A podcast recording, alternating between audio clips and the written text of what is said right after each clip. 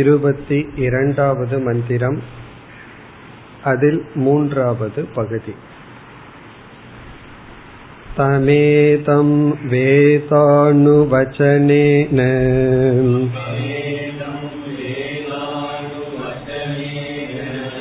பிராமணா விவிதிஷந்தி யக்ஞேன தானேன தபஸா அநாசகேன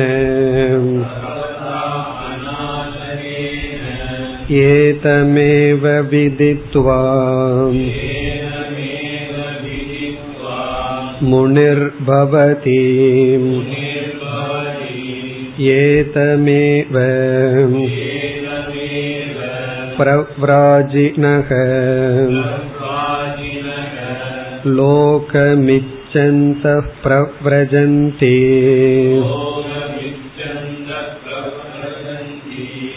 ஏதத்ஹஸ்ம வை தத்பூர்வே வித்வாம்சஹ பிரஜாம் ந காமயந்தே கிம் பிரஜயா கரிஷ்யாமஹ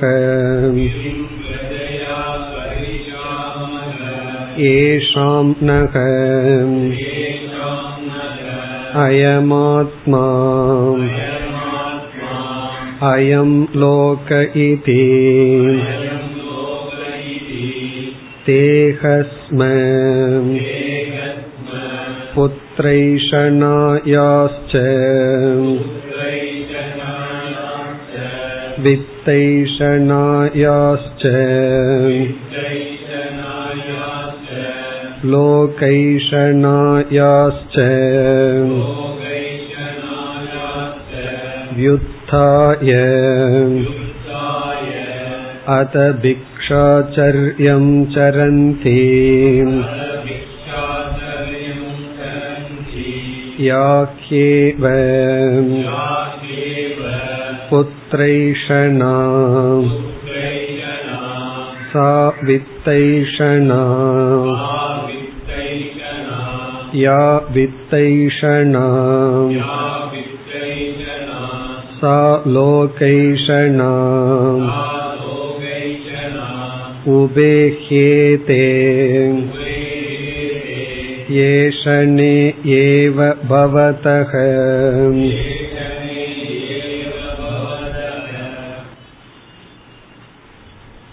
இப்பொழுது நாம் பார்த்து வருகின்ற சாதனா அல்லது விவிதிஷா பகுதியில்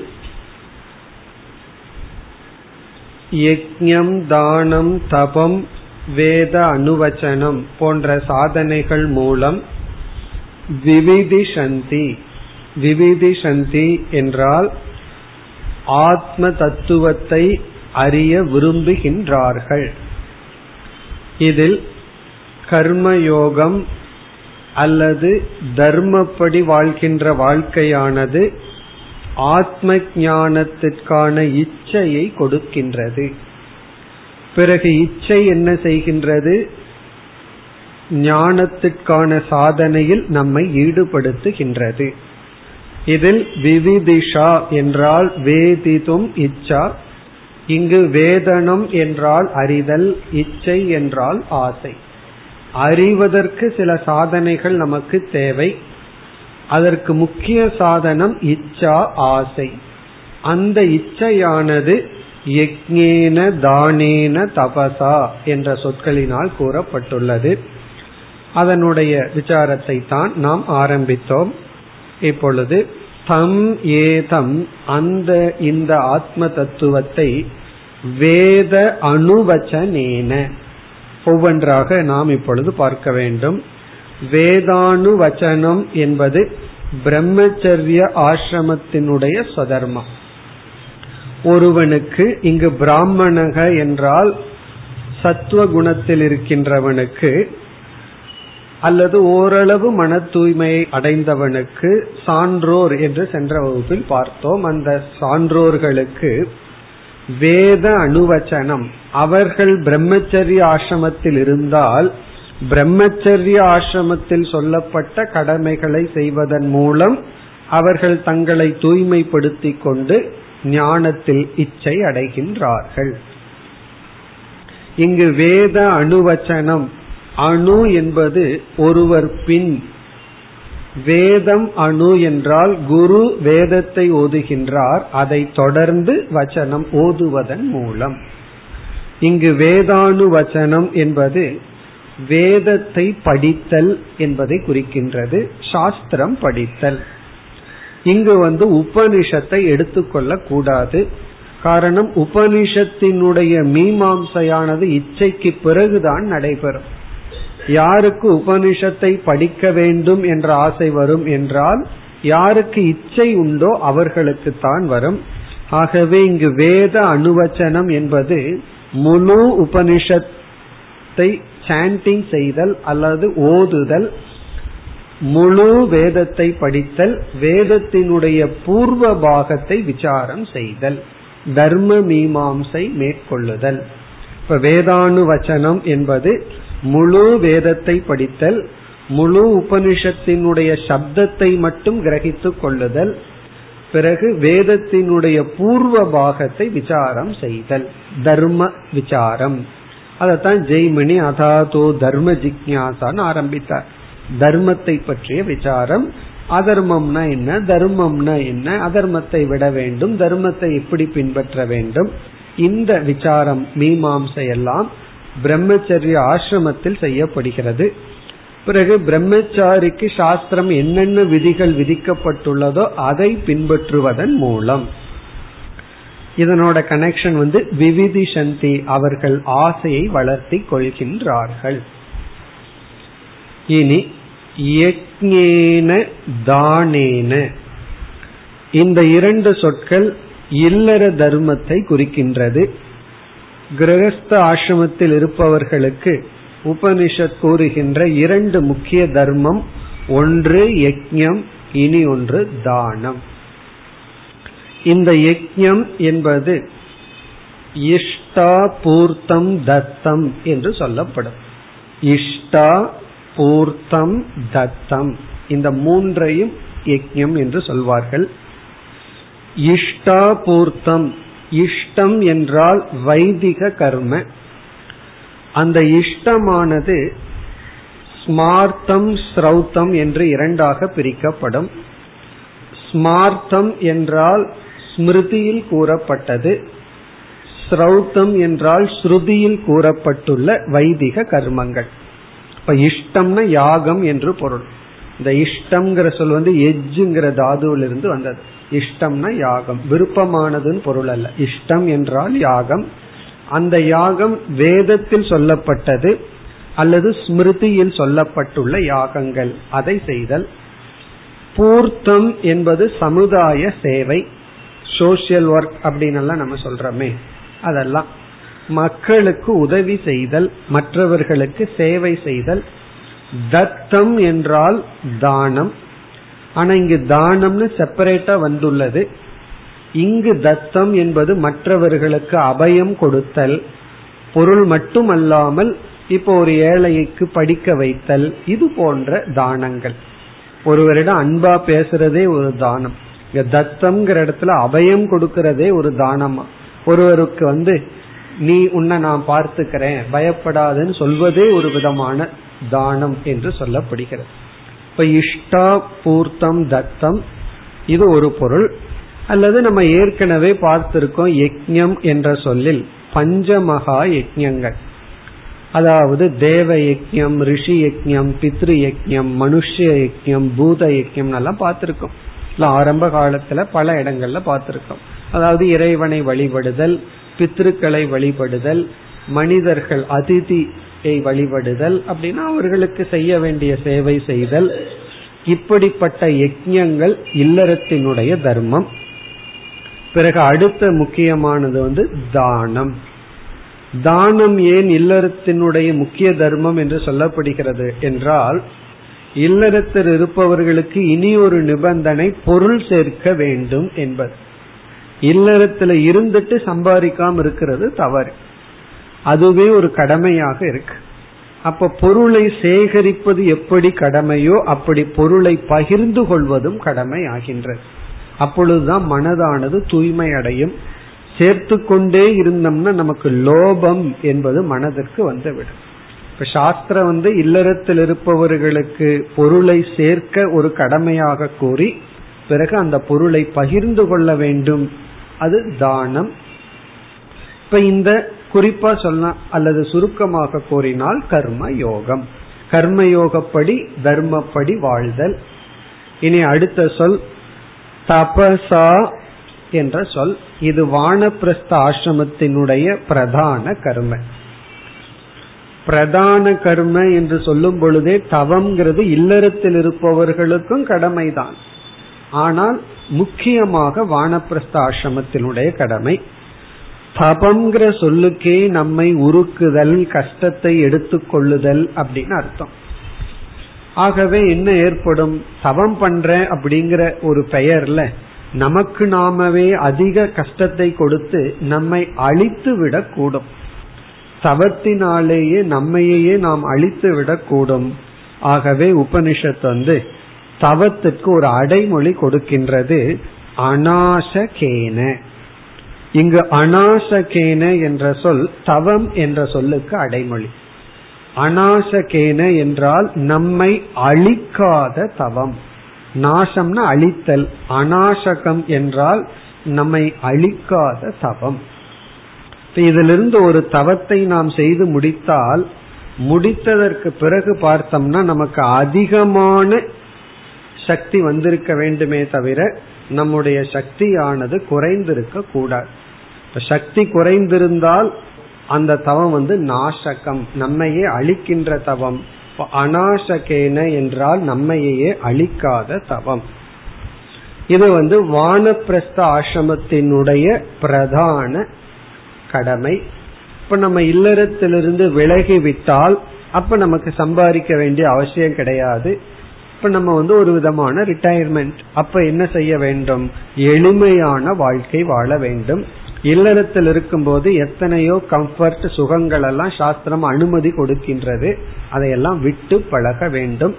அதிக காலம் ஜபத்தில், தியானத்தில், உபாசனையில் இருக்க வேண்டும். அதுதான் இங்கு தவம். இவ்விதம் சந்நியாசாசிரமம் அடுத்து வருகின்றது. மூன்று ஆசிரமங்களினுடைய பிரதானமான கடமைகளை கூறி, இந்த கடமைகள் மூலம் கர்மயோகமாக இவைகளை செய்வதன் மூலம் பிராமணாக விவிதிஷந்தி, விவிதிஷந்தி ஆசையை வளர்த்தி கொள்கின்றார்கள். இப்ப இந்த இடத்துல இரண்டு மதங்கள் இருக்கின்றது அத்வைதத்துக்குள்ளேயே. மதம் என்றால் ஒப்பீனியன், கருத்துக்கள். ஒரு கருத்து என்னவென்றால், யஜ்ஞம், தானம், தபம், வேதானு வச்சனம் போன்ற சாதனைகள் எல்லாம் இச்சையை கொடுக்கும் வரைதான் அவைகளினுடைய தேவை இருக்கின்றது. அதாவது யஜ்ஞம், தானம், தவம் இதனால் வருகின்ற புண்ணியம் அல்லது இவைகளை எவ்வளவு காலம் செய்ய வேண்டும் என்ற கேள்வி வரும் பொழுது, வேதாந்தத்தில் இச்சை வரும் வரை, இந்த ஆத்ம தத்துவத்தை புரிந்து கொள்ள வேண்டும்ங்கிற ஆசை வந்துவிட்டால் இவைகளினுடைய பிரயோஜனம் முடிவடைந்து விட்டது. யஜ்ஞம், தானம், தவம் இதெல்லாம் ஓவரா. அது ஒருவருடைய கருத்து. நம்ம அத்வைதத்துக்குள்ளேயே இரண்டு கருத்துக்கள். கடைசியில அர்த்தம் ஒண்ணுதான், இருந்தாலும் இரண்டு கருத்துக்கள். முதல் கருத்து என்ன சொல்கின்றார்கள், யஜ்ஞதான தபமெல்லாம் ஆசைக்கு சாதனை என்று சொல்கிறார்கள். இது ஆசையை தூண்டிவிடும் சாதனை. இவைகள் செய்தால் இச்சை வந்து விடும். பிறகு எதில் இச்சை, விவிதிஷா என்று சொல்லும் பொழுது ஞானத்தில் இச்சை. பிறகு இந்த மதவாதிகள் என்ன சொல்கிறார்கள், இந்த இச்சையை என்ன செய்துவிடும், ஞானத்திற்கு எடுத்து சென்று ஞானத்திற்குரிய விசாரத்தில் ஈடுபடுத்தி, ஞானத்துக்கு என்னென்ன தேவையோ அவைகளெல்லாம் இந்த இச்சையே கொடுத்து இவன் விசாரம் செய்து ஞானத்தை அடைவான். அப்ப ஞானத்துக்கு இவன் என்ன செய்ய வேண்டுமோ அதை அனைத்துமே இச்சை செய்துவிடும். ஆனா இந்த ஆசை வர்றதுக்கு தான் இவைகளெல்லாம் தேவை. இப்போ ஒருவனுக்கு வந்து விசாரத்தில் ஆசை வந்து விட்டால், ஞானம் அடைய வேண்டும்ங்கிற முமுட்சுத்துவம் அதிகமாகிவிட்டால் அவர்களுக்கு யஜ்ஞம், தானம், தபஸ் அதெல்லாம் வேண்டாம். ஏன்னா அந்த முமுட்சுத்துவமே ஒரு பெரிய தவம், அதிலிருந்து அவர்கள் செய்வதெல்லாம் தான் தவம், இதெல்லாம் முடிவடைந்து விடுகிறது. இது ஒரு கருத்து. இரண்டாவது கருத்து நம்முடைய சம்பிரதாயத்தில் கூறுபவர்கள், யஜ்ஞதான தபம் என்பது இச்சையை கொடுப்பதோடு நிறுத்துவதில்லை, நிதித்தியாசனம் வரை இவைகளினுடைய பலன் இருக்கின்றது. ஞானம் அடைய என்னென்ன சாதனைகள் தேவையோ அவைகளையும் யஜ்ஞதான தபம் தான் கொடுக்க வேண்டும் என்பது இனி ஒரு கருத்து. இப்ப அவர்கள் என்ன சொல்கின்றார்கள், யஜ்ஞதான தபம் ஞானத்திற்கு சாதனை, ஞானத்துக்கே இது சாதனை. ஞானத்துக்கு வந்து நேரடியான சாதனை விசாரம், அந்த விசாரத்துக்கு வந்து மனம் தேவை, குரு தேவை, சூழ்நிலை தேவை, பிராரப்தத்துல சில தடைகள் இருந்தா அவை நீங்கணும், அதுவரை யஜ்ஞதான தபம் வரும். இப்ப இவர்களுக்குள்ள என்ன கருத்து வேறுபாடு என்றால், யஜ்ஞதான தபத்தை நாம் செய்தால் அந்த புண்ணியம் வந்து இச்சையை கொடுத்துட்டு போயிரும், மீதி வந்து அந்த ஆசையை மீதியை கொடுத்துரும் சொல்கிறார்கள். மற்றவர்கள் என்ன சொல்கிறார்கள், அப்படி அல்ல, அது கடைசி வரைக்கும் அந்த புண்ணியம் நமக்கு தேவை, அது வந்து இச்சையை கொடுப்பது மட்டுமல்ல, ஞானத்தை அடைய என்னென்ன சூழ்நிலைகள் தேவையோ அந்த நேரம் வரை நமக்கு இந்த புண்ணியம் தேவை என்று சொல்கிறார்கள். இறுதியில ஒரே பொருள், யஜ்ஞதான தபம்ங்கிறது ஆசைக்கு காரணமோ அல்லது விசாரத்திற்கு காரணமோ இந்த மூன்றும் தேவை என்பதுதான் சாராம்சம். இனி அடுத்த பகுதி, ஏதம் ஏவ விதித்துவா முனிர் பவதி. யஜ்ஞதான தபம் போன்ற சாதனைகள் மூலம் ஆசையை வளர்த்தி கொண்டு, ஆசையின் மூலம் விசாரத்தில் ஈடுபட்டு, விதித்துவா ஏதம்னா இந்த ஆத்ம தத்துவத்தை அறிந்து இப்பொழுது ஞானி ஆகின்றான். விதித்துவான்னா ஞானி ஆகின்றான். இந்த வேதனம், வேதனம்னா அறிதல், அறிதல் எதனால் கிடைக்கின்றது, யஜ்ஞதான தபத்தினால் தன்னை தூய்மைப்படுத்தி விசாரத்தின் மூலமாக அறிந்து, இனி அறிந்ததினுடைய பலன் என்ன, முனிஹி பவதி அவன் முனிவன் ஆகின்றான், அவன் வந்து முனிவன் ஆகின்றான். இந்த விசாரத்தினுடைய பலன் வந்து அவன் முனிவன் ஆகின்றான். இங்க முனிவன் ஆகின்றான் அதனுடைய பொருள் வந்து சங்கரர் சொல்றார், ந கர்மி அவன் கர்மி ஆவதில்லை, முனிவன் ஆகின்றான். கர்மி என்றால் இது எதையாவது செஞ்சு எதையாவது அடையணும் அப்படிங்கிற எண்ணத்திலிருந்து விடுதலை அடைந்து அவன் மௌனி ஆகின்றான். மௌனாத் முனிகி அமைதியை அடைகின்றான், மௌனத்தை அடைகின்றான். அல்லது மனநாத் முனிகி மனநசீலன் ஆகி விடுகின்றான். அவனுடைய பிரதான கர்மம் வந்து அந்த உண்மையை உணர்வதிலேயே, அதை சிந்திப்பதிலேயே இருக்கின்றது. அவன் மௌனி அல்லது மனனவான் ஆகி விடுகின்றான். இப்படி ஒரு பிராமணன், ஜென்டில்மேன் சொன்னோம், ஒரு பிராமணன் சான்றோன் இப்படிப்பட்ட சாதனைகளில் ஈடுபட்டு அவன் மௌனி ஆகின்றான் அல்லது அவன் மனனவான் ஆகின்றான். இனி அடுத்த பகுதி, ஏதம் ஏவ பிரவ்ராஜினக லோகம் இச்சந்தக பிரவ்ரஜந்தி. இந்த பகுதி சந்நியாசத்தை பற்றி பேசுகின்றது, சந்நியாச ஆசிரமத்தை பற்றி இந்த பகுதியானது பேசுகின்றது. இதனுடைய பொருளை பார்த்துவிட்டு விளக்கத்திற்கு வருவோம். ஏதம் ஏவ இதை அறிய விரும்புபவர்கள், பிரவ்ராஜினக லோகம் இச்சந்தக, இங்கு லோகம் என்ற சொல்லுக்கு ஆத்ம தத்துவம் என்பது பொருள். ஏதமேவ லோகம், ஏதமேவ லோகம் என்றால் இந்த உலகத்தை விரும்பாமல் ஆத்ம தத்துவத்தை விரும்புகிறவர்களுக்கு, இச்சந்தகன அதையே லட்சியமாக கொண்டவர்களுக்கு அவர்கள் எப்படிப்பட்டவர்களாம்?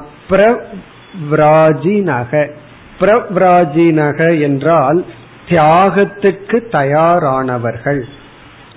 இந்த ஆத்ம தத்துவத்தை ஆசை கொண்டு தியாகத்துக்கு தயாரானவர்கள் பிரவ்ரஜந்தி சந்நியாசத்தை மேற்கொள்கின்றார்கள், அவர்கள் சந்நியாசத்தை எடுத்துக் கொள்கின்றார்கள், சந்நியாச ஆசிரமத்துக்கு சென்று விடுகின்றார்கள்.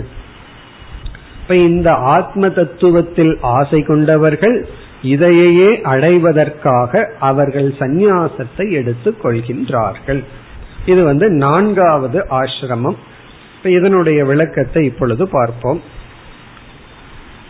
இங்கு சந்நியாசமானது பல கோணங்களில் பேசப்பட்டுள்ளது. முதல் விதமான சந்நியாசம் வந்து கிரம சந்நியாசம் என்று சொல்கின்றார்கள். நாம் விரைவில் சந்நியாசத்தை பற்றி சங்கரருடைய பாஷ்ய விசாரத்தை பிறகு பார்க்க போகின்றோம். இப்பொழுது வந்து இந்த இடத்துக்கான சுருக்கமான விளக்கத்தை மட்டும் பார்ப்போம். முதல் சந்நியாசம் வந்து கிரம சந்நியாசம் சொல்வார்கள். கிரம சந்நியாசம்னா ஒருவன் பிரம்மச்சரிய ஆசிரமத்திலிருந்து இல்லறத்திற்கு சென்று, இல்லறத்திலிருந்து வானப்பிரஸ்த ஆசிரமம் சென்று அங்கிருந்து சந்நியாசத்தை எடுத்து கொள்ளுதல் மரண காலத்திற்கு முன். இதெல்லாம் தாண்டி போகும்போது ரொம்ப வயசாயிரும், இருந்தாலும் சந்நியாசத்தை எடுத்து கொள்ளுதல், அது கிரம சந்நியாசம். அது ஒவ்வொரு ஆசிரமத்திற்கு பிறகு பிறகு அதே சாஸ்திரம் வந்து கிரமம் இல்லாத சந்நியாசத்தை கூறுகின்றது. பிரம்மச்சரிய ஆசிரமத்திலிருந்து நேரடியாக சந்நியாச ஆசிரமம் அல்லது இல்லறத்திலிருந்து நேரடியாக வானப்பிரஸ்த ஆசிரமத்தை விட்டுட்டு சந்நியாசத்தை எடுத்து கொள்ளுதல், அது வந்து கிரமம் இல்லாததுனால அக்கிரம சந்நியாசம்னு சொல்றது. இதை கொஞ்சம் கவனமா புரிஞ்சுக்கணும், அக்கிரமமா இருக்குன்னு புரிஞ்சுக்கூடாது. அக்கிரம சந்நியாசம், அக்கிரம சந்நியாசம்னா தமிழ்ல இருக்கிற அக்கிரமம் அல்ல, கிரமம் இல்லாத சந்நியாசம். அதெல்லாம் நம்ம பிறகு பார்க்க போவோம். அக்கிரம சந்நியாசம் ஃபர்ஸ்ட் டு ஃபோர் அல்லது செகண்ட் டு ஃபோர். செகண்ட்னா இல்லறத்திலிருந்து சந்நியாசம். இங்கு வந்து மீண்டும் சந்நியாசத்தை இரண்டாக பிரிக்கின்றோம்.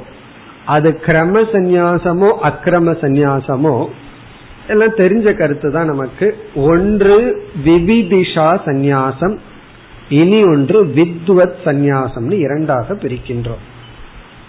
விவிதிஷா சந்நியாசக, இரண்டாவது வித்வத் சந்நியாசம். இனி விவிதிஷா சந்நியாசி யாருக்கு, எதை செய்வதற்காக என்றால், விவிதிஷா சந்நியாசம் என்பது ஞானத்தை அடைய, ஞானத்துக்கு தகுதிப்படுத்திக் கொள்ள மேற்கொள்கின்ற சந்நியாசம். விவேக வைராகியம் முமுட்சுத்துவம் போன்றவைகளை வளர்ப்பதற்காக எடுத்துக்கொள்கின்ற சந்நியாசம். இப்போ வளர்ப்பதற்கு அப்படின்னு சொன்னாவே ஏற்கனவே கொஞ்சம் இருக்குன்னு அர்த்தம், அதைத்தானே வளர்க்க முடியும். இருந்ததுனாலதான் இந்த சந்நியாசத்தை எடுத்துக் கொள்கின்றார். அது கிரமமாகவோ அக்கிரமமாகவோ எடுத்துக்கொண்டாலும் இவர்களுக்கு கொஞ்சம் விவேகம் இருக்கு, வைராகியம் இருக்கு, ஆனா பூர்ணமா இல்லை. அப்பொழுது என்ன செய்கின்றார்கள், விவேக வைராகிய முமுட்சுத்துவத்தை வளர்த்தி கொள்வதற்காக எடுத்துக்கொள்கின்ற சந்நியாசம் விவிதிஷா சந்நியாசம். இப்ப இவர்கள் என்ன செய்வார்கள்னா மீண்டும் சேவா தவம் உபாசனை போன்றவைகளை மேற்கொள்வார்கள். இல்லறத்தில் இருக்கிற தர்மம் அல்ல, ஆனா குரு சேவை, பிறகு ஆசிரமத்துக்கு சேவை, சமுதாய சேவை. சில பேர் சந்நியாசம் எடுத்துக் கொள்வார்கள், படிப்புல அவ்வளவு ஒரு ஆர்வம் மனம் இருக்காது, ஏன்னா அதுக்கு ரொம்ப பக்குவம் இருந்தா தான் படிக்கிறதுல விருப்பம் வரும். சாஸ்திரம் படிக்கிறதுல விருப்பம் வரணும்னா சத்துவ குணம் இருக்க வேண்டும். அவர்களுக்கு அது இல்லை என்றால் அவர்கள் சமுதாய சேவையில் அந்த ஜென்மம் போற இருக்கலாம், அடுத்த ஜென்மத்துல வேண்டாம், பிறகு மீண்டும் அவர்கள் அந்த பக்குவத்துடன் பிறக்கலாம். அவ்விதம் சேவையிலும் தவத்திலும் உபாசனையிலும் இருப்பார்கள். அவர்களுக்கு வந்து ஞானத்தில் அவ்வளவு ஈடுபாடு இல்லாததனால் சிரவண மன்னனத்தில் இருக்க மாட்டார்கள். அவர்களும் விவிதிஷா சந்நியாசிகள். பிறகு வந்து இந்த விவிதிஷா சந்நியாசியே ஞானத்தில் இச்சை வந்துவிட்டால் சிரவண மனனத்தில் ஈடுபடுவார்கள். இப்ப சிரவண மனனத்தில் ஈடுபடுபவர்களும் கூட விவிதிஷா சந்நியாசி. ஏன்னா உபநிஷத்தை சொல்கின்றது சந்நியசிய சிரவணம் குர்யாத், சந்நியாசம் செய்து சிரவணத்தில் ஈடுபடு. இதெல்லாம் தான் கிரம சம்பிரதாயம் என்று சொல்வது. சம்பிரதாயம் என்றால் அவர்கள் சந்நியாசத்தை எடுத்துக்கொண்டு சமுதாய சேவையிலோ அல்லது சிரவண மனனத்தில் ஈடுபடுவார்கள். இனி இரண்டாவது வித்வத் சந்நியாசம். அதை எடுத்துக்கொண்டால் சிரவண மனனத்தை முடித்து எடுத்துக்கொண்டால் அது வித்வத் சந்நியாசம். ஒருவர் சிரவண மனனம் வரை இல்லறத்திலேயோ பிரம்மச்சரிய ஆசிரமத்திலேயோ இருப்பார்கள். நிதித்தியாசனத்திற்காக எடுத்துக்கொள்கின்ற சந்நியாசம் வந்து வித்வத் சந்நியாசம். இப்ப இவர்களுடைய பிரதான கடமை என்ன என்றால் நிதித்தியாசனம். அதற்காகவே எடுத்துக்கொள்ளப்படுகின்ற சந்நியாசம். அதற்கு யார் எக்ஸாம்பிள்னா யாக்ஞவல்க்யர் தான் உதாரணம். அவரே வந்து சிரவண மனனத்தை முடிச்சு நிதித்தியாசனத்திற்காக சந்நியாசம் எடுத்துக்கொண்ட கதையை நாம் உபனிஷத்திலேயே பார்க்கின்றோம். பிறகு இந்த வித்வத் சந்நியாசி இனி ஒருவர், அவர் நிதித்தியாசனத்தையும் முடித்தவர். பிராரப்த வசத்தினால் அவர் பிராரப்தத்தை கழிக்க சந்நியாசத்தை எடுத்துக் கொள்கின்றார். அவருக்கு அந்த பிராரப்தம் அனுகூலமாக இருந்தால். ஒருவர் வந்து இல்லறத்திலேயே அல்லது வானப்பிரஸ்தாசிரமத்திலேயே நிதித்தியாசனத்தையும் முடிச்சிட்டார். அவருடைய பிராரப்தம் சந்நியாச ஆசிரமத்திற்கு அனுமதி கொடுக்கின்றது, சூழ்நிலை அமைகின்றது. அதை பிராரப்தத்தை கழிப்பதற்காக அவர் எடுத்துக்கொள்வது இது வந்து ஞானி எடுத்துக்கொள்கின்ற சந்நியாசம், ஞான நிஷ்டன் எடுத்துக்கொள்கின்ற சந்நியாசம். அதுவும் வித்வத் சந்நியாசம். உண்மையிலேயே அது அவருக்கு அவசியம் இல்லை. அதனாலதான் பிராரப்தம் அனுமதித்தால். அவரை பொறுத்த வரைக்கும் எங்கிருந்தாலும் ஒண்ணுதான், சந்நியாசத்திலையும் பற்று இருக்காது. அனுமதி கொடுத்தால், சூழ்நிலை இருந்தால் எடுத்துக்கொள்வார். இப்ப இங்கு வந்து எந்த சந்நியாசம் பேசப்படுகிறது அதுதான் இப்பொழுது கேள்வி. இப்பொழுது நாம் பார்ப்பது விவிதிஷா சந்நியாசம். இங்கு விவிதிஷா சந்நியாசத்தை பற்றி பேசப்படுகின்றது. யாருக்கு சாதனையை வளர்த்தி கொள்ள காலம் தேவைப்படுகிறதோ அவர்கள் எடுத்துக்கொள்கின்ற சந்நியாசம். காலம் மட்டுமல்ல, பிராரப்தமும் அதற்கு உதவி செய்ய வேண்டும். ஏன்னா பிராரப்த கர்மப்படி இல்லறத்திலிருந்து வெளியே வர முடியவில்லை என்றால் அவர்கள் இல்லறத்திலிருந்து தான் தூய்மை அடைய வேண்டும். பிராரப்தம் அனுமதி கொடுத்தால், அனுகூலமாக இருந்தால் இவர்கள் இந்த சந்நியாசத்தை எடுத்துக் கொள்கின்றார்கள். அதுதான் இங்கு பேசப்படுகின்றது. லோகம் இச்சந்தக, யார் ஆத்மலோகத்தை, ஆத்மா என்ற தத்துவத்தை அறிய விரும்புகின்றார்களோ அவர்கள் வந்து பிரவ்ராஜினகனா தியாகத்திற்கு தயாரானவர்கள். பிரவ்ரஜந்தி சந்நியாச ஆசிரமத்தில் சென்று சந்நியாச ஆசிரமத்தினுடைய கடமையை பின்பற்றுவதன் மூலம் விவிதிஷந்தி. மீண்டும் அந்த விவிதிஷாவோட இதை சேர்க்கணும். விவிதிஷந்தினா ஞானத்தை அடைய இச்சை கொள்கின்றார்கள், ஞானத்தை அடையும் சாதனையில் ஈடுபடுகின்றார்கள். இப்ப இத்துடன் இந்த சாதனை பகுதி முடிவடைகின்றது. இந்த பகுதி வந்து மிக பிரசித்தமாக பல இடங்களில் சங்கரால் எடுத்துக்கொள்ளப்பட்டு பல வேதாந்த ஆசிரியர்களால் இந்த பகுதி எடுத்துக்கொள்ளப்பட்டு விசாரம் செய்யப்பட்டுள்ளது. அது இந்த விவிதிஷா விசாரம்னு ஒரு பெரிய நூல்ல எல்லாம் இருக்கு. இந்த ஒரு வார்த்தையை வச்சுட்டு நூறு இருநூறு பக்கங்கள் எழுதுகின்றார். காரணம் என்ன? வேதித்தும் இச்சா, அரிய ஆசை, இது போதும் அவர்களுக்கு. வந்து நூற்றுக்கணக்கான பக்கம் எழுதுறதுக்கு வேதாந்தம். இந்த ஆசையை பற்றி, இந்த ஆசை வருவதற்கு சாதனை என்ன, யஜ்ஞதானம், தபம், பிறகு சந்நியாசம், இவைகளையெல்லாம் விளக்கி, பிறகு எப்படி இவைகள் வந்து ஆசையை கொடுக்கின்றது அதையெல்லாம் விளக்கி, பிறகு இவைகளெல்லாம் ஆசைக்கு சாதனையா அல்லது ஞானத்திற்கு சாதனைனா ரெண்டு மதம் உருவாகி ஆசைக்கும் சாதனை ஞானத்திற்கும் சாதனை என்று இறுதி முடிவுக்கு நாம் வருகின்றோம். இனி அடுத்த பகுதிக்கு செல்கின்றோம். பிரமாணம் என்றால் இப்படியெல்லாம் வாழ்ந்து மோட்சத்தை அடைந்தவர்கள் யாராவது இருக்கின்றார்களா என்றால் இங்கு வந்து குருவானவர் கூறுகின்றார், இந்த உலகத்தில் இப்படிப்பட்ட மனிதர்கள் இருக்கின்றார்கள், அதாவது ஞானத்திற்காக துறந்தவர்கள் இருக்கின்றார்கள் என்று அனுபவ பிரமாணம், லௌகிக பிரமாணத்தை உபனிஷத் குறிப்பிடுகின்றது.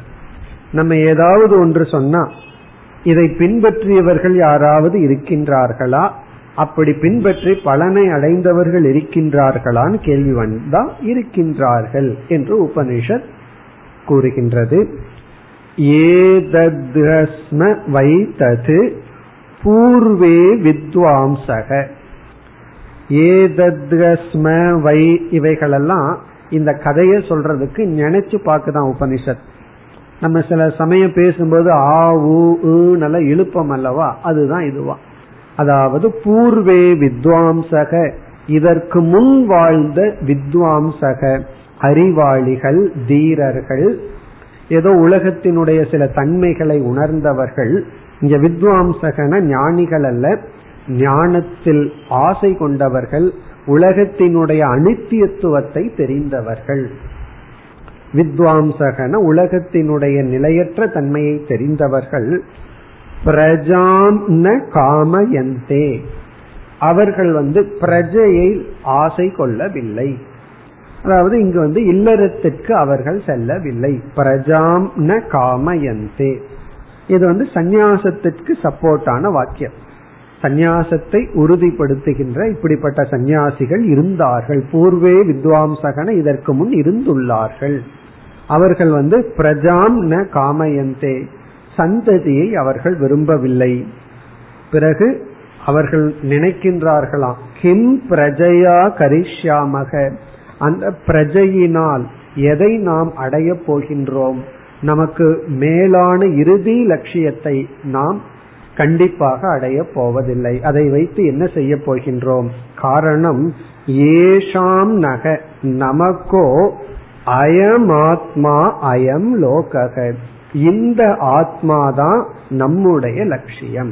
இங்க லோகம்னா லட்சியம், நமக்கு லட்சியம் வந்து இந்த ஆத்மாவை அடைவதாக இருப்பதனால் நமக்கு எதற்கு பிரஜை, எதற்கு படம், எதற்கு இந்த உலக வாழ்க்கை என்று இதற்கு முன் இருந்த ஞானிகள் என்ன செய்தார்கள், அவர்கள் ஆசையை விட்டு சந்நியாச ஆசிரமத்திற்குள் சென்றார்கள்.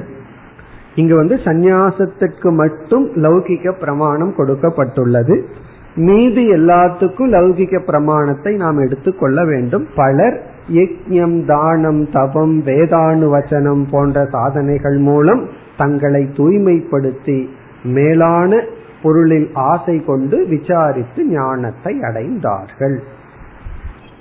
இனி அடுத்த பகுதி நாம் ஏற்கனவே பார்த்த பகுதிதான், இதற்கு முன்னாடி பார்த்த பகுதி, அதாவது அனாத்ம ஆசையினுடைய விபாகங்கள். அதனால நம்ம அப்படியே படித்து கொண்டு செல்லலாம். இதெல்லாம் நம்ம பார்த்திருக்கோம். தேக ஸ்ம புத்ரைஷனாயாஸ்ச வித்தைஷனாயாஸ்ச லோகைஷனாயாஸ்ச வித்தாய, இதெல்லாம் நம்ம பார்த்திருக்கோம். அனாத்ம ஆசைகள் இங்கு மூன்றாக பிரிக்கப்படுகிறது. புத்திர ஏஷனா, வித்த ஏஷனா, லோக ஏஷனா. புத்திரன் என்றால் மகன், வித்தம் என்றால் பணம், லோகம் என்றால் வீடு போன்ற பொருள்கள், உலகம், பவர். ஏஷனாயாஸ்து வித்தாயன, அதிலிருந்து மேலே வந்து அதையெல்லாம் தியாகம் செய்து அத பிக்ஷாச்சரியம் சரந்தி, மீண்டும் சந்நியாசாசிரமம். பிக்ஷாச்சரியம்னா சந்நியாச வாழ்க்கையை அவர்கள் எடுத்துக் கொள்கின்றார்கள். இந்த ஏஷனா திரயம் சம்பந்தமான விசாரத்தை எல்லாம் நம்ம ஏற்கனவே பார்த்திருக்கோம், பல இடங்கள்ல பார்த்ததுனால விளக்கம் இங்கு அவசியமில்லை. பிறகு என்ன செய்யப்படுகிறது, முதலில் மூன்று ஏஷனைகள் என்று அறிமுகப்படுத்தி கடைசியில ஆசைனா ஒண்ணுதான், அந்த ஆசை சாதன இச்சா, சாத்திய இச்சான்னு பிரிக்கப்பட்டு அப்படியே பிரித்து கொண்டே நாம் செல்கின்றோம். இறுதியில ஒரே ஒரு ஆசை, அதற்கு முன்னாடி இரண்டாக சொல்லப்பட்டு பிறகு ஒரு ஆசைதான் என்று கூறப்படுகிறது. இதுவும் நம்ம பார்த்த கருத்து. யாகைவ புத்திரைஷனா சா வித்தைஷனா, எது புத்திரன் மீது உள்ள ஆசையோ அதுவேதான் வித்தத்தின் மீது உள்ள ஆசை. யா வித்தைஷனா சா லோகைஷனா, வித்தத்தில் உள்ள இருக்கிற ஆசை தான் லோகத்தில் இருக்கின்ற ஆசை. பிறகு ஆசை இறுதியாக இரண்டாக பிரிக்கப்படுகிறது. உபேஹேதே ஏஷனே ஏவ பவதக, சாத்திய இச்சா சாதன இச்சா என்று இரண்டாக பிரிக்கப்படுகின்றது. சாத்திய இச்சா என்றால் சாத்தியத்தில் இருக்கின்ற ஆசை, சாதன இச்சான்னா அந்த சாத்தியத்திற்கு அழைத்து செல்கின்ற சாதனையில் இருக்கின்ற ஆசை என்று இரண்டாக பிரிக்கப்படுகின்றது. இதெல்லாம் நம்ம பார்த்த கருத்து. இத்துடன் மூன்றாவது விசாரம் முடிவடைகின்றது. இனி இந்த உபநிஷத்தில் இந்த மந்திரத்தில் உள்ள நான்காவது பகுதியினுடைய விசாரத்திற்கு செல்ல வேண்டும். அந்த பகுதியை இப்பொழுது படிப்போம். ச ஏஷக நேதி நேதி ஆத்மா அக்ருஹ்யக நகி க்ருஹ்யதே அசீர்யக நகி சீர்யதே அசங்கக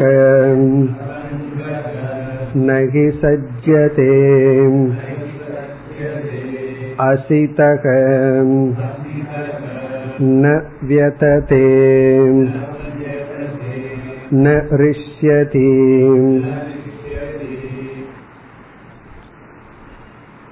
இதுவரை நான்காவது கருத்து. இந்த மந்திரத்துல ஐந்து கருத்துக்கள் இருக்கின்றதுன்னு நம்ம மந்திரத்தை பிரிச்சோம். இது நான்காவது கருத்து. இந்த பகுதி அனைத்தும் ஏற்கனவே நாம் பார்த்து முடித்ததுதான். ஏன்னா உபனிஷத்து வந்து முடிவுரையாக இந்த மந்திரத்தை கூறுவதனால் இதெல்லாம் முக்கிய கருத்தோ ஏற்கனவே கூறியதோ அதெல்லாம் திரும்ப இங்கு வருகின்றது. இந்த பகுதி மூன்று நாலு இடத்துல இந்த உபனிஷத்துல வந்திருக்கு. இரண்டாவது அத்தியாயத்திலிருந்து பல இடங்களில் இந்த கருத்தை நாம் விளக்கமாக பார்த்துள்ளோம். நேதி நேதிங்கிற சொல்ல எடுத்துட்டு பார்த்திருக்கோம். அதுதான் இங்கு வருகின்றது. நிஷேத முகமாக பிரம்ம போதனம் நான்காவது கருத்து. இந்த அனைத்தையும் நீக்குவதன் மூலம் பிரம்ம தத்துவம் உபதேசிக்கப்படுகின்றது. ச ஏஷ ஆத்மா நேதி நேதி. இந்த விசாரம் நமக்கு இப்பொழுது ஞாபகத்துக்கு இல்லைனாலும் இந்த சொல் ஞாபகத்தில் இருக்கும். நேதி நேதிங்கிறது நோட்ஸ் எடுத்து பார்த்தா அந்த விசாரம் எல்லாம் தெரிந்துவிடும். இரண்டாவது அத்தியாயத்துல மூன்றாவது பிராமணத்துல ஆறாவது மந்திரம், மூன்றாவது அத்தியாயம், பிறகு ஒன்பதாவது பிராமணம் இருபத்தி ஆறாவது மந்திரம், பிறகு நான்காவது அத்தியாயம் இரண்டாவது பிராமணம் நான்காவது மந்திரம். இந்த இடங்கள்ல எல்லாம் இந்த பகுதி வந்துள்ளது. இப்ப அங்க நம்ம போனோம் அப்படின்னா கண்டுபிடிச்சிடலாம். நேதி நேதி அதுக்கு கொடுத்த விசாரம் எல்லாம் இந்த இரண்டு முறை அல்ல அல்லங்கிறதுக்கெல்லாம் அங்க பல விஸ்தாரமாக நம்ம அங்க பொருள் பார்த்திருக்கின்றோம். இப்ப நேதி நேதிங்கிறது அனைத்தும் நீக்கப்பட்டுள்ளது. அனைத்து அனாத்மாக்களும் நீக்கப்பட்டு எது எஞ்சி இருக்கின்றதோ அது ஆத்மா. இனி அடுத்த பகுதி அக்ருஹ்யக நகி க்ருஹ்யதே. இதுவும் நம்ம பார்த்த கருத்து. நேதி நேதியை தொடர்ந்து பல இடங்களில் இந்த மந்திரம் வந்துள்ளது. அக்ருஹ்யகன பிரமாணங்களினால் கிரகிக்கப்பட முடியாததனால் நகி க்ருஹ்யக எந்த இந்திரியங்களும் அந்த ஆத்மாவிடம் செல்லாது. அசீரியக நகி சீரியதே அழிவற்ற சொரூபமாக இருப்பதனால் இதை யாரும் அழிக்க முடியாது. அசங்கக நகி சஜ்யதே இதனுடைய சொரூபமே அசங்கமாக இருப்பதனால் நகி சஜ்யதே எதோடும் இது சம்பந்தப்படுவதில்லை. அசிதக ந வ்யததே இதெல்லாம் நம்ம பார்த்த கருத்து தான். அழியாதது. பிறகு ந ரிஷ்யதி இதை யாரும் அழிக்க முடியாது. இதற்கு நம்ம மீண்டும் விளக்கம் பார்க்கணும் அப்படின்னா மீண்டும் நமக்கு எவ்வளவு காலம் ஆகும்? பிருகதாரண்யக்கு எவ்வளவு காலம் ஓடிச்சு அதே காலம் ஓடும். அதனாலதான் இதை வந்து உபசம்ஹாரம் முடிவுரை என்று சங்கரர் அறிமுகப்படுத்துகின்றார். இந்த மந்திரமும் அடுத்த மந்திரமும் முழு உபனிஷத்தினுடைய முடிவுரை. இப்ப நம்ம முடிவுரை பகுதியில் இருக்கோம். இதற்கு மேல் வந்து வேதாந்த விசாரமே உபனிஷத் கொடுக்க போவதில்லை. திரும்ப ஏற்கனவே கூறிய கருத்தை கூறி சில உபாசனைகள் தான் வர இருக்கின்றது. இனி இந்த மந்திரத்தினுடைய இறுதி பகுதிக்கு செல்கின்றோம். ஏதம் உஹ ஏவ ஏதே ந தரத இதி அதஃ பாபம் அகரவம் இதி அதஃ கல்யாணம் அகரவம் இதி உபே உஹ ஏவ ஏஷ ஏதே தரதி நைனம் கிருதா கிருதே தபதஹ.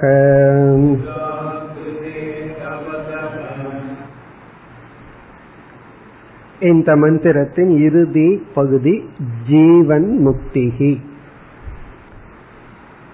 ஜீவன் முக்திஹி இறுதி பகுதி. இந்த பகுதியினுடைய விளக்கமும் நாம தைத்திரிய உபனிஷத்துல பார்த்துள்ளோம். அதனுடைய அடிப்படையில் இங்கு ஜீவன் முக்தி கூறப்பட்டுள்ளது. ஆகவே இதனுடைய கருத்து என்னவென்றால் சந்தோஷமாக இருக்கின்றான், அதுதான் இதனுடைய சாரம். மிக அழகான கருத்து. தைத்திரியத்திலையும் நம்ம விளக்கமாக பார்த்துள்ளோம். இங்கு சுருக்கமாக நம்ம பார்ப்போம். அதாவது இந்த ஞானத்தை அடைந்ததற்கு பிறகு பிராரப்தம் இருக்கும் வரை அவன் உயிரோடு இருக்கின்றான். பிராரப்தம் முடிந்ததற்கு பிறகு மீண்டும் சரீரம் எடுத்து அவன் சம்சாரியாக இருப்பதில்லை. பிராரப்தத்தை எப்படி கழிக்கின்றான்? அப்படி பிராரப்தத்தை கழித்து கொண்டிருக்கும் பொழுது சம்சாரமான எண்ணங்கள் அவனுக்கு வராது. அதற்கு உதாகரணமாக இப்படிப்பட்ட எண்ணங்கள் அவனை வாட்டுவதில்லை. இந்த மாதிரி எண்ணங்களினால் அவனுக்கு துயரம் வருவதில்லை என்று இங்கு சொல்லப்படுகிறது. அது ஒரு எக்ஸாம்பிள். இது போல என்று இங்கு இரண்டு கருத்துக்கள் தான் சொல்லப்பட்டுள்ளது. மீது எந்தெந்த எண்ணங்கள் எல்லாம் நம்ம துயரப்படுத்துமோ அந்தந்த எண்ணங்கள் எல்லாம் அவனுக்கு வராது. என்ன கருத்து? ஏதம் உஹ ஏவ. ஏதம் என்றால் இந்த ஞானியை. இந்த ஊஹேவ என்பதற்கெல்லாம் விசேஷமான அர்த்தம் இல்லை, பொருள் இல்லை. இந்த ஞானியை ஏதே ந தரதக இதி. ஏதே என்றால் இந்த குறிப்பிடப் போகின்ற, வர இருக்கின்ற, விளக்கப்பட இருக்கின்ற இந்த இரண்டு விதமான எண்ணங்கள் ந தரதக அவனை அடைவதில்லை. இனிமேல் சொல்ல போகின்ற இந்த இரண்டு விதமான எண்ணங்கள் அவனை பாதிப்பதில்லை, வந்து தாக்குவதில்லை. என்ன இரண்டு விதமான எண்ணங்கள்? அதக பாபம் அகரவம் இதி. அகரவம் என்ற சொல்லுக்கு செய்தேன் என்பது பொருள். இது வந்து ஒரு வெர்ப், அதனால செய்தேன் பாஸ்ட் டென்ஸ். அகரவம்னா அகம் அகரவம், நான் செய்தேன். பாபம் என்றால் பாபத்தை, நான் பாபத்தை செய்தேன் என்ற எண்ணம் அவனை அடையாது. நான் பாவத்தை செய்தேன் என்கின்ற எண்ணம் அவனிடம் வராது. அதக என்ற சொல்லுக்கு இதன் நிமித்தமாக, அஸ்மாத் நிமித்தாத், இந்த காரணத்தை முன்னிட்டு இதனால் தூண்டப்பட்டு நான் பாவத்தை செய்தேன் என்ற எண்ணம் அவனுக்கு வராது. துரியோதனன் வந்து கூறுவான், நான் வந்து லோபத்தினால் பாவத்தை செய்கின்றேன். அவனுக்கு தெரியுது நம்ம செய்யறது பாவம். அது மட்டுமல்ல, எதனால பாவம் செய்யறதுன்னு வேற அவனுக்கு தெரியுது.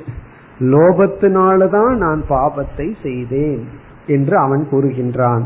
அப்படி நம்ம ஏதாவது ஒரு பாவம் பண்ணும் பொழுது நம்ம என்ன சொல்றோம்? கோபத்தினால இப்படி பேசிட்டேன், கோபத்தினால இந்த பாவத்தை பண்ணிட்டேன், ஆசையினால இந்த பாவம் செய்தேன், பயத்தினால இந்த பாவம் செய்தேன், இப்படி எல்லாம் நாம பாவம் செய்யறதுக்கு காரணத்தை சொல்லுவோம். பிறகு என்ன சொல்லுவோம், அது வராம இருந்தா இந்த பாவத்தை பண்ணிருக்க மாட்டேன்னு சொல்லி இந்த பாவத்துக்கு காரணம் இது. சுருக்கமா வந்தா தேக சம்பந்தத்தினால், இந்த தேகத்தின் மீது உள்ள அபிமானத்தினால நான் வந்து பாபம் செய்தேன் என்று நாம் நம்மை துயரப்படுத்தி கொள்கின்றோம். அப்படிப்பட்ட துயரம் ஞானிகளுக்கு வராது. அப்படின்னு என்ன அர்த்தம், அவர்களுக்கு தேக சம்பந்தம் இல்லை. அசங்க சுரூபமாக தன்னை நினைப்பதனால் அவர்கள் தேகம் செய்கின்ற செயலை தான் செய்கின்ற செயலாக நினைத்து வருத்தப்பட மாட்டார்கள். நான் பாபம் செய்தேன் என்ற எண்ணம் அவர்களை தாக்காது. இத வந்து ஒரு பாபியையும் தாக்காதுதான். சில பாபிகள் எல்லாம் இருப்பார்கள், பாவம் பண்ணிட்டே இருப்பார்கள், அதுவும் கூட தெரியாது தாம பாவம் தான் பண்றோம் சொல்லி. அது மட்டுமல்ல, எப்படி பண்ணினாத்தான் வாழ முடியும்னு வேற இருப்பார்கள். அவர்களுக்கு இந்த எண்ணம் தாக்காது. அப்ப நம்ம என்ன செய்யறது, அல்லது கல்லு மண்ணெல்லாம் இருக்கு, அதுக்கு இந்த எண்ணம் எல்லாம் தாக்காது. அதனால அதெல்லாம் முக்தனா அப்படின்னு எடுத்துக்கொள்ள கூடாது. ஒருவன் வந்து பாபம் செய்கின்றான், பாபம் செய்யும் பொழுது பாபம் செய்கின்றேங்கிற கூட எண்ணம் வரவில்லை என்றால் அவன் வந்து ஒன்னா ஞானியா இருப்பான், இல்ல கல்லு மண்ண போல ஒரு ஜடமா இருப்பான், அல்லது வந்து ரொம்ப ஒரு இன்சென்சிட்டிவ் பர்சனா இருப்பான், பாவியா இருப்பான். இப்ப ஞானி ஏன் செய்கின்றான்னா, ஞானி வந்து தெரிந்து இது பாவம் அப்படிங்கிறது இல்லை. புத்தியில் சில சமயங்களில் தவறான ஒரு ஜட்ஜ்மெண்ட் புத்திக்கு வந்து தெரியாமல் செய்தாலும் ஞானி வந்து தான் பாவம் செய்யறன்னு நினைக்க மாட்டான். புத்தி செய்யுது, சரீரம் அதை அனுபவிக்கின்றதுன்னு விட்டு விடுவான் அசங்கமாக. பிறகு அஞ்ஞானி செய்யும் பொழுது துயரப்படுவான். மிக மிக மந்த புத்தியுடையவன் இது பாவம் என்று தெரியாமல் துயரப்படாமல் அந்த நேரத்துல இருப்பான். பிறகு அதனுடைய பலன் வரும் பொழுது அதை ஏற்றுக்கொள்ளாமல் துயரப்படுவான். இங்க வந்து ஞானிக்கு தான் இந்த காரணத்தை முன்னிட்டு பாபம் செய்தேன் என்று அவன் வருத்தப்படுவதில்லை. இனி அடுத்தது, இது ஒன்று, இது அவனை தாக்காது. இரண்டாவது ஒன்று, அதுவும் அவனை தாக்காது. அதக கல்யாணம் அகரவம். இங்கு கல்யாணம் என்ற சொல்லுக்கு புண்ணியம் என்பது பொருள். நான் புண்ணியம் செய்தேன் என்றும் அவன் வருந்துவதில்லை. கல்யாணம் அகரவம் என்றால் புண்ணியம் செய்தேன். அதகன இந்த நிமித்தமாக, இந்த நிமித்தமாக நான் ஒரு புண்ணிய கர்மம் செய்தேன், அதாவது இந்த பலனை அடைய வேண்டும் என்பதற்காக ஆசையில் தூண்டப்பட்டு யஜ்ஞாதிகள் போன்ற புண்ணிய கர்மத்தை நான் செய்தேன் என்ற எண்ணமும் இவனை தாக்காது. இதெல்லாம் ஞானிக்கு தான் நடக்கும். புண்ணியம் செய்தவர்கள் சந்தோஷப்படுவார்கள், நான் புண்ணியம் செய்து விட்டேன், நான் வந்து இந்த யாகத்தை பூர்த்தி பண்ணி புண்ணியம் செய்து விட்டேன்னு சொல்லி சந்தோஷம் அடைவார்கள். ஆனா ஞானி வந்து தான் புண்ணியம் செய்து விட்டேன்னு வந்து சந்தோஷப்படவும் மாட்டான், துயரப்படவும் மாட்டான். காரணம் என்ன, கொஞ்சம் ஞானம் வந்துட்டா அந்த புண்ணிய துயரத்தையும் கொடுத்துரும். நான் புண்ணியம் செய்து விட்டேனே, இந்த புண்ணியத்தை அனுபவிக்கிறதுக்கு மீண்டும் எனக்கு ஜென்மம் வந்து விடுமே, அல்லது சொர்க்கலோகம் போன்ற லோகத்துல எனக்கு தேவ சரீரம் கிடைச்சு மீண்டும் நான் ஒரு ஜீவனாக இருக்க வேண்டுமே என்று துயரப்பட மாட்டானா. இந்த துயரம் வரணும்னு சொன்னாவே ரொம்ப ஞானம் இருக்கணும், இல்ல அப்படின்னா புண்ணியம் தானே வரட்டும் அப்படின்னு நினைக்க தோணும். இப்ப ஞானிக்கு தெரிகின்றது புண்ணியமும் ஒரு விதத்துல நமக்கு பந்தத்தை கொடுப்பதுதான். அது சுகமான சூழ்நிலை, சுகமான சரீரத்தை கொடுத்து நம்மை மீண்டும் சம்சாரியாக வைத்திருக்கும்.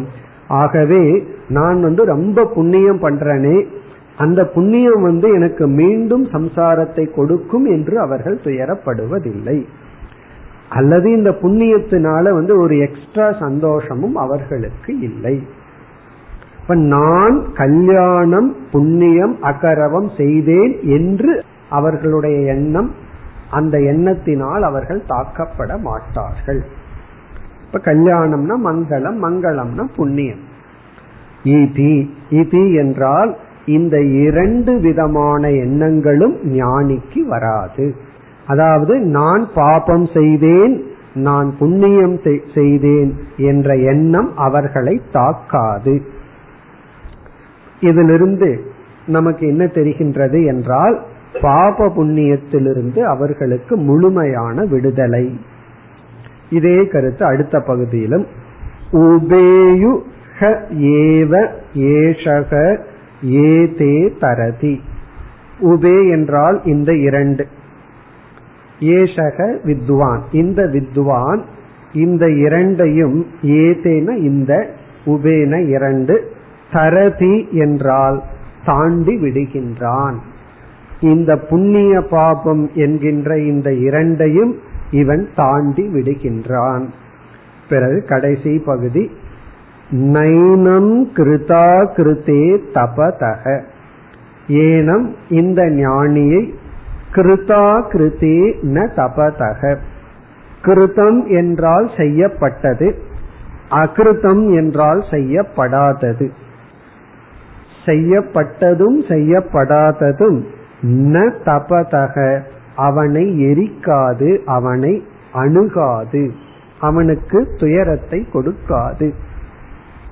இங்கு கிருதம்னா என்ன, அகிருத்தம்னா என்ன? கிருதம் என்றால் நித்திய கர்ம, நம்முடைய கடமைகள், ஒருவன் செய்தே ஆக வேண்டும் அப்படிங்கிறது கிருதம்.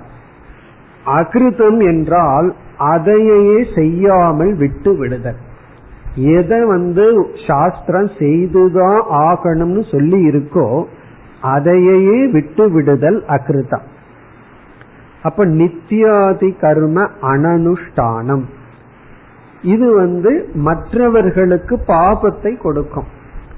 நித்திய கர்மத்தை செய்யவில்லை என்றால் செய்யாமையானது பாபத்தை மற்றவர்களுக்கு, அஞ்ஞானிகளுக்கு கொடுக்கும். ஞானிகளுக்கு தன்னுடைய நித்திய கர்மத்தை செய்யவில்லை என்றாலும் பாபம் வராது. ந தபதகன அவர்களை எரிக்காது, அவர்களை அணுகாது. இதுதான் இறுதி. இதனுடைய பொருள் என்னவென்றால் பிரம்மவித் அகர்ம சம்பந்தி, அப்படி சங்கரர் கூறுகின்றார். பிரம்மவித் என்றால் பிரம்மத்தை அறிந்தவன், அகர்ம சம்பந்தினா எந்த கர்மத்தோடும் சம்பந்தம் அவனுக்கு இல்லை. பாப கர்மம் புண்ணிய கர்மம் எந்த கர்மத்தோடும் சம்பந்தம் இல்லை. பிறகு கர்ம பலத்துடனும் சம்பந்தம் இல்லை. அவன் வந்து செய்ய போற கர்மம், செய்து கொண்டிருக்கின்ற கர்மத்தோடு அவனுக்கு சம்பந்தம் இல்லை. ஆனா அவனுடைய அனாத்மா தான் செஞ்சிட்டு இருக்கு. அதே சமயத்துல ஏற்கனவே செஞ்சு வச்சிருந்த கர்மமும் செய்து கொண்டிருக்கின்ற கர்மத்தினுடைய பாப புண்ணியத்துடனும் அவனுக்கு சம்பந்தம் இல்லை. பிறகு வந்து பாபம் செய்தேன் புண்ணியம் செய்தேன் என்று அவர் தாக்கப்படுவதில்லை என்பது எதை குறிக்கின்றது என்றால் மனதில் எந்தவித குற்ற உணர்வும் வருவதில்லை.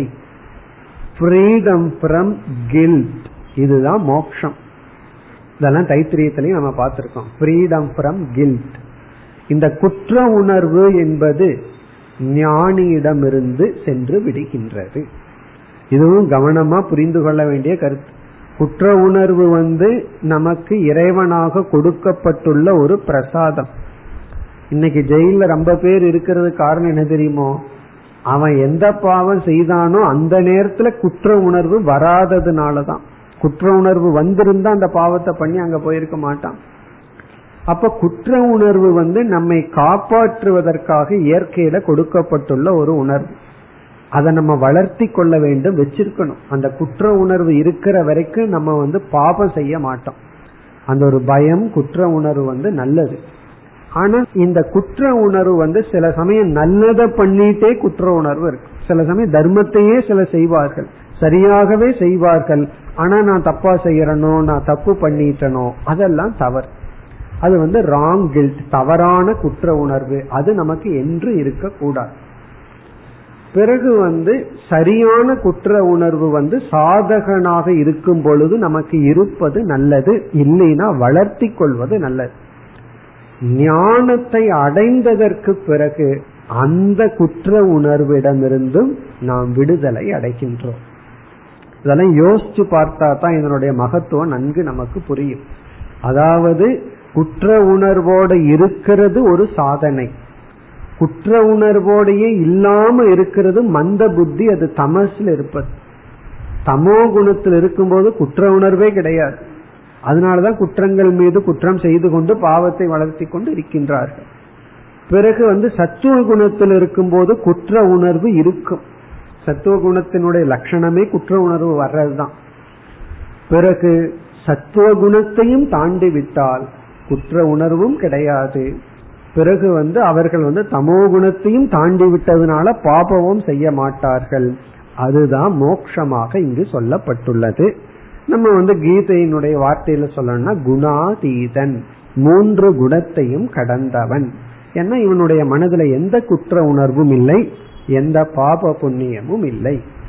பகவான் வந்து கீதையில சொல்லியிருக்கார், ஹத்துவாபி இமான் லோகான் ந ஹந்தி ந நிபத்யதே. இப்படிப்பட்ட ஞானி உலகத்தையே கொன்றாலும் இவன் கொன்றவனும் அல்ல, இவன் பந்தப்பட்டவனும் அல்ல. இவ்விதம் ஜீவன் முக்தனாக இருக்கும் போது குற்ற உணர்விலிருந்து விடுதலை அடைந்தவன். அப்ப நம்மளுடைய லைஃப் எப்படி என்றால், குற்ற உணர்வு இன்மையிலிருந்து குற்ற உணர்வுக்கு சென்று, குற்ற உணர்விலிருந்து குற்ற உணர்வு இன்மைக்கு செல்லுதல். குழந்தையா இருக்கும்போது ஏதாவது ஒரு தப்பு பண்ணுவோம், வேடிக்கை பார்த்துட்டு இருப்போம், எதையாவது தட்டி விடுவோம், ரகலை பண்ணுவோம், ஒரு குற்ற உணர்வும் வராது. குழந்தைக்கு என்ன குற்ற உணர்வு இருக்கு? அதனாலதான் அந்த குழந்தைய என்ன பண்ணாலும் நம்ம கோபம் வர்றதுல, ஏன்னா அதுக்கு தெரியாது, குற்ற உணர்வு வளரவில்லை.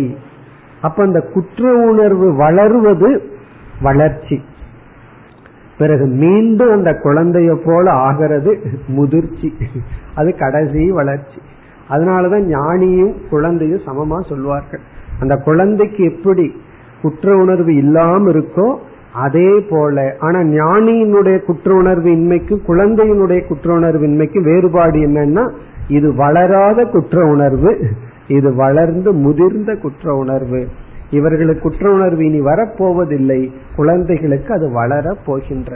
பேரண்ட்ஸ் வந்து குழந்தைகளுக்கு அந்த குற்ற உணர்வை தான் வளர்த்தணும், இது செஞ்சா இது தவறு அப்படிங்கிற உணர்வை வளர்த்தி சத்துவ குணத்திலிருந்து பிறகு நம்ம மோட்சத்திற்கு வர வேண்டும். அதுதான் இங்கு சொல்லப்பட்டுள்ளது. இத்துடன் இந்த மந்திரம் முடிவடைகின்றது. அடுத்த மந்திரத்தை அடுத்த வகுப்பில் பார்ப்போம். ஓம் பூர்ணமத பூர்ணமிதம் பூர்ணாத் பூர்ணமுதச்யதே பூர்ணஸ்ய பூர்ணமாதாய பூர்ணமேவாவசிஷ்யதே. ஓம் சாந்தி சாந்தி சாந்தி.